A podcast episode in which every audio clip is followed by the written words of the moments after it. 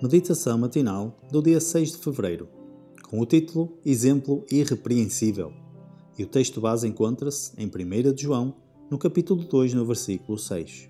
Aquele que diz que está nele, também deve andar como ele andou. Tem de haver um reavivamento do testemunho rigoroso. O caminho para o céu não é mais fácil agora do que nos dias do nosso Salvador. Todos os nossos pecados devem ser abandonados Todos os prazeres acarinhados que prejudicam a nossa vida religiosa têm de ser eliminados. O olho direito ou a mão direita devem ser sacrificados se nos levarem a pecar. Estamos dispostos a renunciar à nossa própria sabedoria e a receber o reino do céu como uma criancinha? Estamos dispostos a apartar-nos da justiça própria? Cada associação que formamos, por mais limitada que seja, exerce alguma influência sobre nós. Até que ponto cedemos a essa influência será determinado pelo grau de intimidade, pela constância da comunicação e pelo nosso amor e respeito para com a pessoa com quem nos associamos.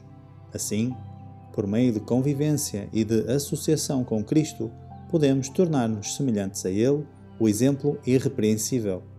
Comunhão com Cristo, quão inexprimivelmente preciosa, é nosso privilégio desfrutarmos dessa comunhão se a procurarmos, se fizermos qualquer sacrifício para a obtermos. Quando os primeiros discípulos ouviram as palavras de Cristo, sentiram necessidade dele, buscaram-no, encontraram-no e seguiram-no. Estiveram com ele em casa, à mesa, no aposento e no campo. Estiveram com ele como alunos, com o seu professor, recebendo diariamente dos seus lábios lições de santa verdade. Olharam para ele como servos para o seu Senhor para aprenderem qual era o seu dever. Serviram-no com alegria e satisfação. Seguiram-no como os soldados seguem o seu comandante, combatendo o bom combate da fé.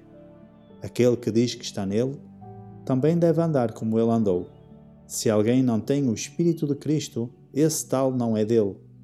Essa conformidade com Jesus não passará despercebida ao mundo.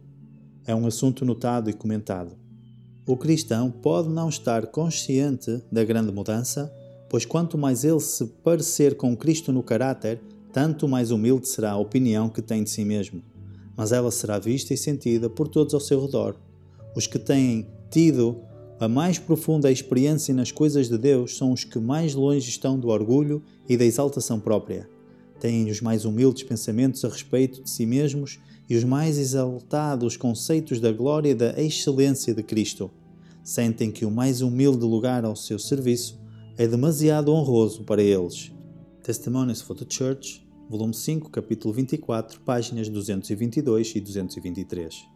Para reflexão: O que considero mais precioso na comunhão com Cristo? Inspiração devocional.